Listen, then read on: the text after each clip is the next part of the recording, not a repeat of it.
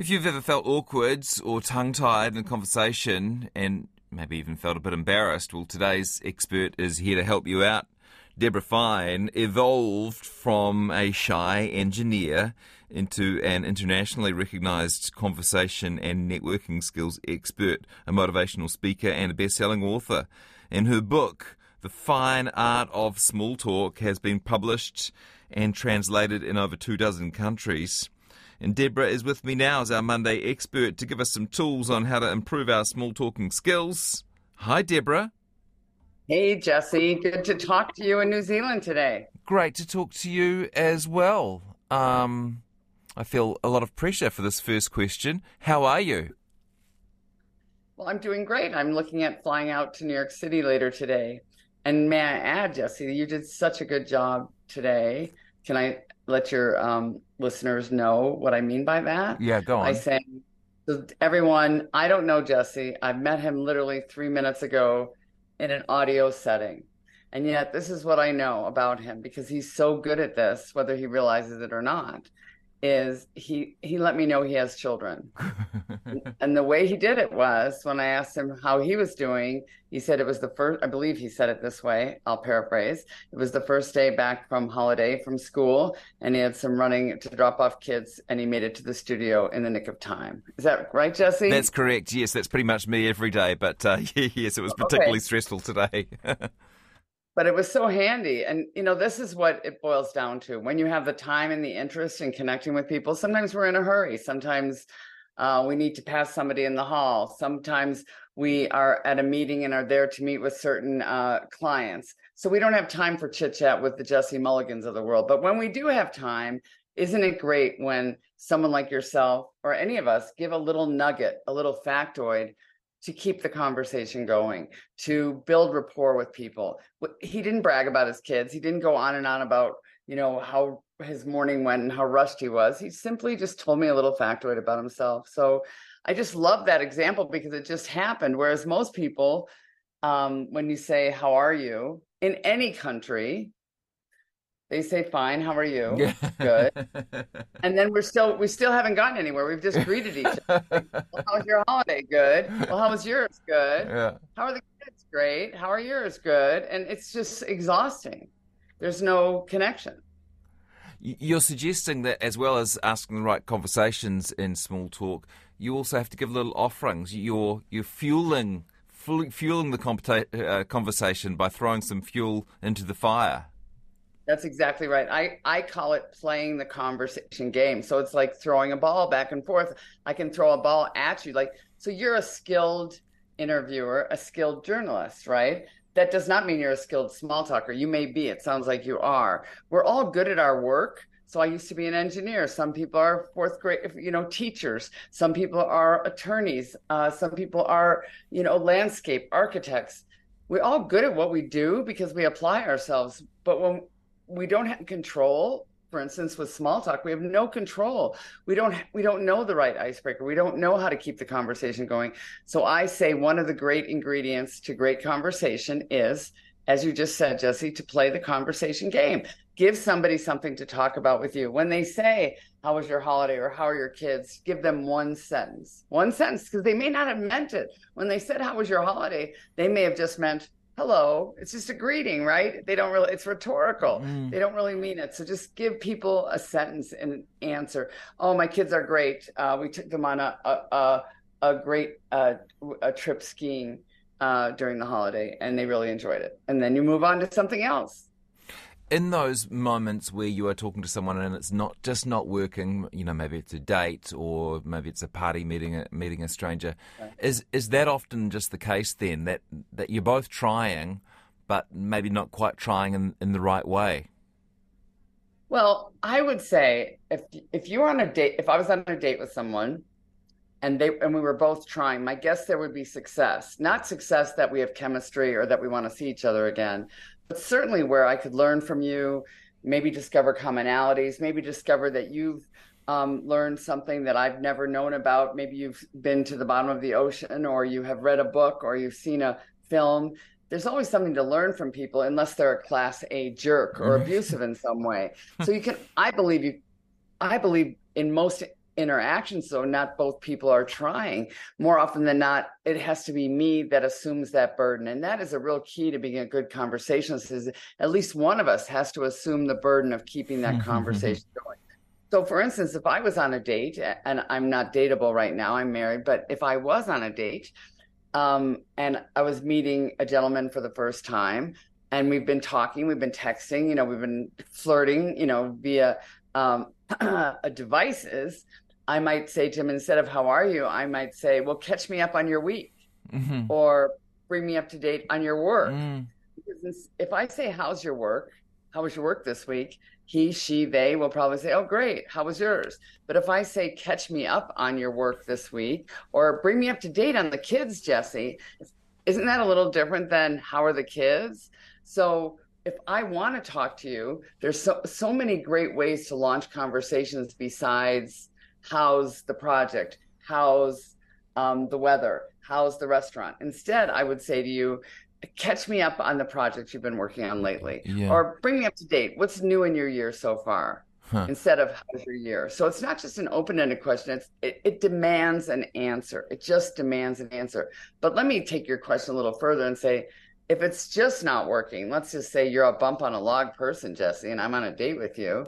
I would exit the conversation, or I would just say, you know, I'm really glad to meet you. Sometimes show appreciation. I appreciate that you came out this way to have coffee. I need to go. I have another appointment. I mean, you can't make people want to talk to you if they don't want to talk to you. You just, you know, if you could change people and make them want to talk to you, then I would have changed my first husband and kept him, but I couldn't change him. So I couldn't make it perfect, so I got a new one. But oftentimes people say, well, but Debra, you know, my boss is a monopolizer. My girlfriend won't stop talking. What can I do to make her, him, they change? You can't make people change. All you can do is if somebody's talking too much about their holiday and or their project or their week, then try to change the topic by saying, gosh, you know, it sounds like you really had a great holiday. You know, I'm looking forward to next year. We're hoping to go to fill in the blank. Now, if they say, oh, that sounds great, we'd like to do that too. Let me tell you what our plans are. That means they want to be center stage and you can't change them. Can you tell me a bit about your story, how you ended up in this life, what the sort of the big moment was for you? Well, the biggest epiphany for me was that I went into engineering because I didn't know how to chat with people. I didn't even want to chat with people. I just didn't know how. They directed me because I was so great in math into teaching or engineering. I chose engineering so I wouldn't have to chat with people at all. And I was right. I got to be in sort of a cubbyhole. I was the type of individual that when there was a meeting, I would sort of lurk in the hall until the meeting was about to begin, because I was a very good girl. I would never be late. And then I'd walk in because I didn't know what to say to you, Jesse. You're my boss or you're my peer, my colleague. And I had epiphany in my 30s. I thought, you know, it was lonely and it was empty and I just wanted to connect. So I started to watch people and I did some other things in my life and I changed my life. I used to think, because I was an introvert and at that time I was shy, that you should walk up to me and start a conversation at a party. I really believe that. I thought shy people, introverted people, like we can't walk up to people. Like you have to walk up to me at church or at a party or at an event. And it was just I also used to think, and I bet your listeners can identify with this, when I would be at a party, I would think that there was a spotlight on me and everybody there knew I had no one to talk to. I just knew you knew that about me. Yeah. That is so self-centered. And yet introverts, we're nicer than the rest of the planet, but we are so self-centered that we think a room full of people is looking at us. I can see your picture now, Jesse, and you're a fine looking man, but you're not, you know, I mean, is everybody, well, maybe you're a celebrity and everyone's looking at you, but for most of us, nobody's looking at us unless we're, you know, this tennis player that just won Wimbledon today. Yeah, everybody's looking. You know, everyone's got their own problems. Yeah, he's a rock star. Everybody's looking at him, but nobody's looking at you. So introverts need to start taking responsibility for assuming the burden of making other people feel comfortable. I look around a room. That's what I had to learn during my epiphany, and I always look for someone that I think is safe. You're never certain, but somebody standing by themselves looking like they don't have someone to talk to.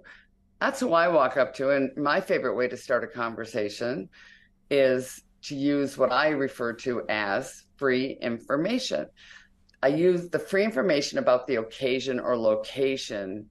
There's many sources of free information, but of occasion or location. So for instance, if I did it with you today, I said, so where are you in New Zealand today? Because the free information I have about you, just the only thing I knew about you, I read your professional background, but I didn't know a thing about you. Yeah. But the free information I have is that you are in New Zealand today. I probably should have known you were in Auckland, but because this is on a device and it's virtual, you could be somewhere else today. I wasn't certain where you were. So that's a great way to start. Where are you today?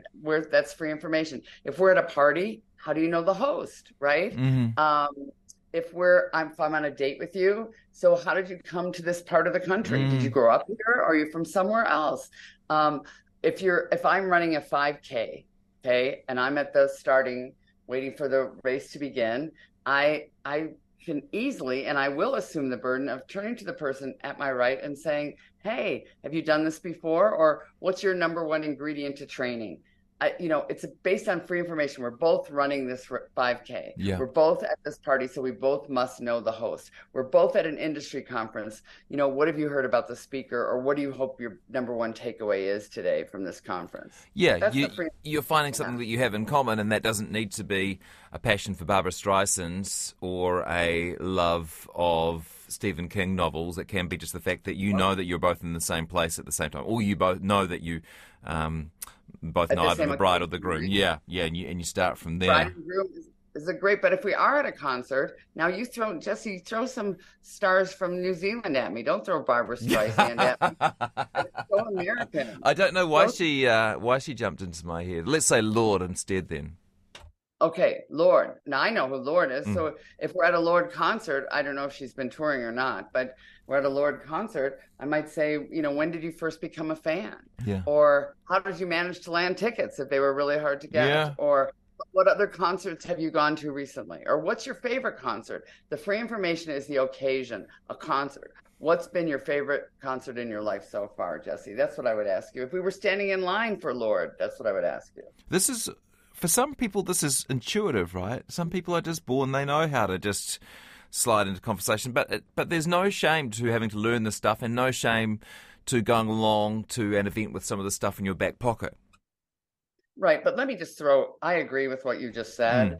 There's no shame. I mean, I had to learn how to do it, and I created a business, and the only reason I used to think it was just dorky engineers like me who would want to learn how to do it, and shockingly, there's so many people that we're not born, all of us, with this gift of gab that I think you're referring to. Yeah. Some people are born with that innate talent, but let me just talk about them for a second, because people can be very charismatic and just they come by it naturally, and hooray for them. But I would say to them, be aware of those people standing by themselves with no one to talk to, because people that are extroverted and charismatic, people are drawn to them, so they don't have to put out any energy. It's sort of there. Look for people that you could assume the burden with and include and at least introduce around. Be a good buddy out there, even if I don't know you, and include me and introduce me to other people. So, and don't, extroverts tend to talk too much. They do. Just because you're born with a gift of gab doesn't mean you know when to shut up. Just, right? Correct.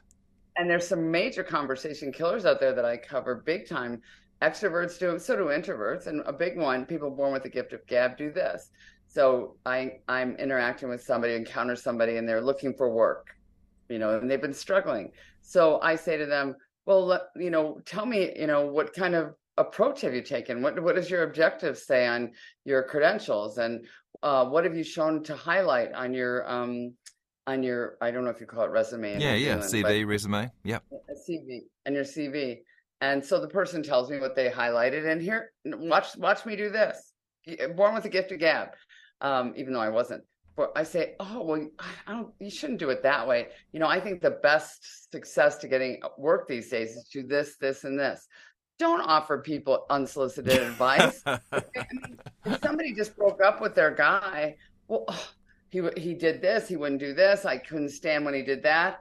oh my gosh, you know, why didn't you break up with him sooner? She doesn't need to hear that. She needs to hear, oh my gosh, that sounds really frustrating. Oh, is there anything I can do to help you?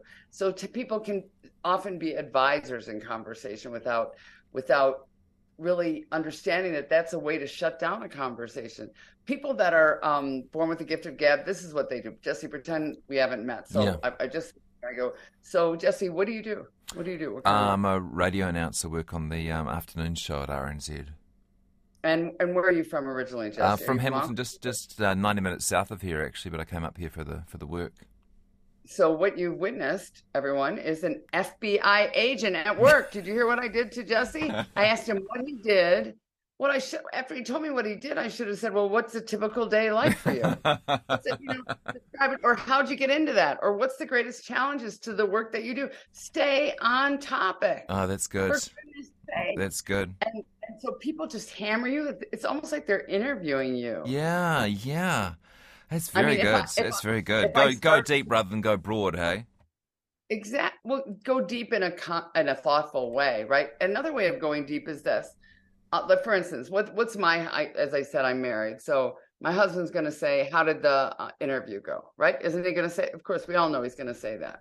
Do we know if he means it or not? No, none of us know that. Nobody listening, including me. So he's going to say, how did it go? And I'm going to say, great. And then if he wants to connect on that topic, he needs to dig in deeper to let me know he really meant it. So tell me about the program, Deborah, or who interviewed you, or what do you think the best part of the interview was? Then he's let me know by digging in deeper that he really wants to hear more about the interview. He may not want to hear of Jesse. I mean, there's sports on TV here. You know, that thing. You need to watch that. For people who've just tuned in, I'm talking to Debra Fine. She is our Monday expert, and her book is called The Fine Art of Small Talk. She's giving us tips on conversation making, and one of the easiest things I think to have a conversation about is children, right? Because if you know somebody has children or grandchildren, there is so much that you can ask them, so much information you can exchange. And yet I should point out, Deborah, that you do have a couple of no-go topics for asking questions about, and children happens to be one of them. Well, they are, because not everybody has children. So you and I could go on and on about children, right? Because I have children, you obviously have children. But I say to people, don't ask somebody, like, I don't even know if you're married right now, Jesse, because you haven't disclosed that. Mm. So by the way, just because you have children, I will not assume that you're married, but I will not ask you that either, because I think that's it's just going down a rabbit hole that I don't like. So I don't ask people, do you have kids? For two reasons I don't ask them. One is, if they don't have kids, where are we headed? If they do have kids, they often won't shut up. So that, you know, that's a good reason. But I mean, that is a nice, but if you're at a school event or a football event with your daughter or son, then, you know, you say to, you know, the other parent, tell me about your kid. But here's my favorite way to get to know somebody, Jesse, because I don't know if they have kids. I don't know if they like to do yoga. Don't know what kind of work they do. So if I meet you, but like right now, I met you in a work situation. Mm. This is a professional setting. If we had time to chat and I wanted to get to know you, I would say, so Jesse, what keeps you busy outside of your work as a radio announcer? So if I meet somebody at a school event with my kids, I'll say, so what keeps you busy outside of your kids? And they'll either talk about work, or they'll talk about fitness, or they'll talk about, they like to paint. And that's where the conversation will go. If I meet you at a conference and I know that you work, I'll say, what keeps you busy outside of your work? And that's how I get to know you. And you tell me what you want me to know. You tell me if you have kids, or you tell me if you like to paint or do yoga. And I don't label you by going, number one, I don't ask people I meet, unless it's at an industry conference, what do you do? Come on. Instead, you're on a date with somebody, right? And you know he, she, they is in IT, because it was on their little thing on whatever the dating app was. You know that, and you know. So I would say to this person, what keeps you busy, or what do you do for fun outside of your work, and let them talk. But that way you're not like going, instead of, have you ever been married before? Or are you, tell me more about your work. we want to learn more about a person. And my favorite way to do it is to say, what keeps you busy outside of fill in the blank? Unsurprisingly, this conversation between you and I is going very well, and we're running short on time. There's a couple of things I definitely want to hit with you, and one of them is the white flag. Can you tell me a bit about that? In fact, I might have inadvertently done it just then. You just gave me the white flag. So we have 6 minutes. It wasn't I wasn't waving the flag too frantically. But it was good. It was helpful. See, everyone listening, do you see? Jesse told me, well, you know, we're running out of time, or we're going to wrap this up soon. And before, so now I know we're coming close. So Deborah, don't babble too much. Yeah, now I know I have 6 minutes, but a moment ago I didn't even know that. I thought it could be a minute or two. And that's what we're going to do. And he gave me a white flag. He gave me a warning. So what he doesn't want to do to me, and he's a pro at this, so he definitely doesn't want to do this to me, is say, gotta go, and just hang up. Mm-hmm. So that would not be very nice. Nor would it sound good to his listeners. So this is what we should do with people when we want to get away from them. We may want to get away from them because they're boring us to tears. We may want to get away from them because we see other people here at this party that we want to catch up with, and we don't want to be held hostage by this one person, right? There's a million reasons. We may need to get back to the office, right?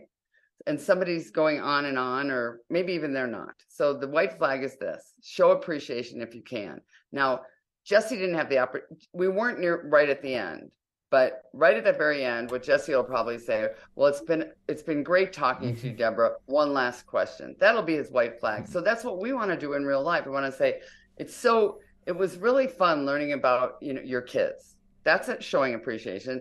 It was very interesting learning about this class that you're taking. Gosh, your trip sounds good. Oh, good for you that you put in, 5 days a day. So that's showing appreciation. Now here's the white flag. I'm going to need to wrap this up in a minute because I have other clients here that I need to meet with before it's time to sit down for the luncheon. I'm so glad to hear about your vacation. It sounds like fun. I just want to know the highlight of your vacation before I make my way around the room to catch up with some other friends. I've let you know you're going to tell me the highlight of your vacation, and then I'm out of here. So you can get out of this conversation with dignity. Yeah. I waved the white flag. I'm going to take off in a minute, but before I go, tell me the highlight. Gosh, your kids sound great. What else were you busy with over their holiday that they had fun with before I take off, because I have a proposal due back at the office and I got to get out of here. What was the one thing they really loved the most about that trip? I've let you know. We've got a minute or two. Wow. It sounds like your work has really been going well. I'd love to hear what your number one ingredient is to success before I take off, because I just need to make sure I meet with some of the other clients here. What would you say your number one ingredient to your success is? So that's waving the white flag. We're warning them. This is almost over. And like I said, you did it, although you did a little early for a white flag. But when you watch people on television and you listen to them on radio, they all do it. They say, well, we've got time for one last question. Or we've got about 30 seconds left. Can you tell me, how can the economy recover after all these rates have gone up? They tell them, you got 30 minutes left. Answer this question. Basically, you're going to do the same thing, all of us, in conversation. Can you give us, finish with a low risk or maybe a low terror way for people to practice this stuff? Well, this is what I always say, and I think it's very important. Anybody listening who exercises, I used to be extremely overweight into my adulthood. And I would be the first to tell you I hated to run or anything like that. So I will tell you that I've been very trim for over 30 years, and it's thanks to exercise. But I will also tell you that I hate exercise. So that hasn't changed, but I make myself do it every day for an hour. So I'm going to ask everyone out there, if they want to find success in meeting new people, whether it be for their social life or their romantic life or possibly their business life, that you need to turn it into a task the same way I've turned exercise into a task. So when I wanted to become a better conversationalist and build my community, I told myself I had to talk to 3 new people a week. Now, a new person could be a neighbor that ordinarily you just open the garage door and go in. or you ride the elevator and you don't say a thing. It could be somebody that you're acquainted with, but you haven't had a conversation with. So it doesn't have to be a complete stranger, but tell yourself you're going to meet 3 new people that week. When I go into a function to this day, any function, you invite me to a party at your house, Jesse, do you know what I tell myself? You're going to meet 2 new people at this party, Debra. Because see, here's my other option. I can stand over in the corner and hope somebody will walk up to me. But that doesn't usually happen. So before I enter a business or social function, I turn it into a task. You're going to meet 1 new person today, Debra, or 3 new people. I get to decide. And guess what I get to do, Jesse? After I've met 2 new people, guess what I get to do? I get to either leave early, which I may want to. This is just wears me out. I can start to drink. I like to drink. I met 2 new people. I've met my task. I'm done. I can go out and sit in the reception area for the hotel and play with my device until it's time to sit down for dinner. You must, if this is something that you wish to succeed at in your life, you must make it a practice. But it's so overwhelming to say, well, walk into a room and talk to people. It's impossible. I've told you some ideas of what to say. I'm going to ask you to turn it into a task each time you walk into an occasion or an event where you have the opportunity to meet someone new. If you sit down next to somebody in a theater style setting, turn to them and ask what they've heard about the show. That is taking the risk of starting a conversation with someone new, and you've turned it into a task. And guess what? If they turn to you and go, well, I don't know, and it doesn't work, it's fine. They don't even know you have kids, Jesse, so they can't hurt them. You'll be fine. So my best advice is to turn this into a task. If you're dating, be prepared. When you go out on the date, don't hope things go well. Have 3 things to talk about. Either something you already know about this person because you've read it in their profile, or broad questions like, well, describe a typical week for me. Or if you could have, your dream vacation, what would be on your list? Or what is the one thing you do for yourself that brings you joy? I mean, just walk in with 3 things to talk about. The worst time to think of something to talk about is when there's nothing to talk about. Yes, when the lack of conversation has sucked all the air from the room. Exactly, right? Well, I appreciate you laughing at my little jokes, Jesse. It's been great to meet you. Great to talk to you. Thank you so much. It's raced by. Thanks for hosting me. It means a lot. Yeah, come to New Zealand sometime. Oh, I intend to. I'll be in touch. Thanks, Jesse. My guest, Debra Fine, her book, The Fine Art of Small Talk.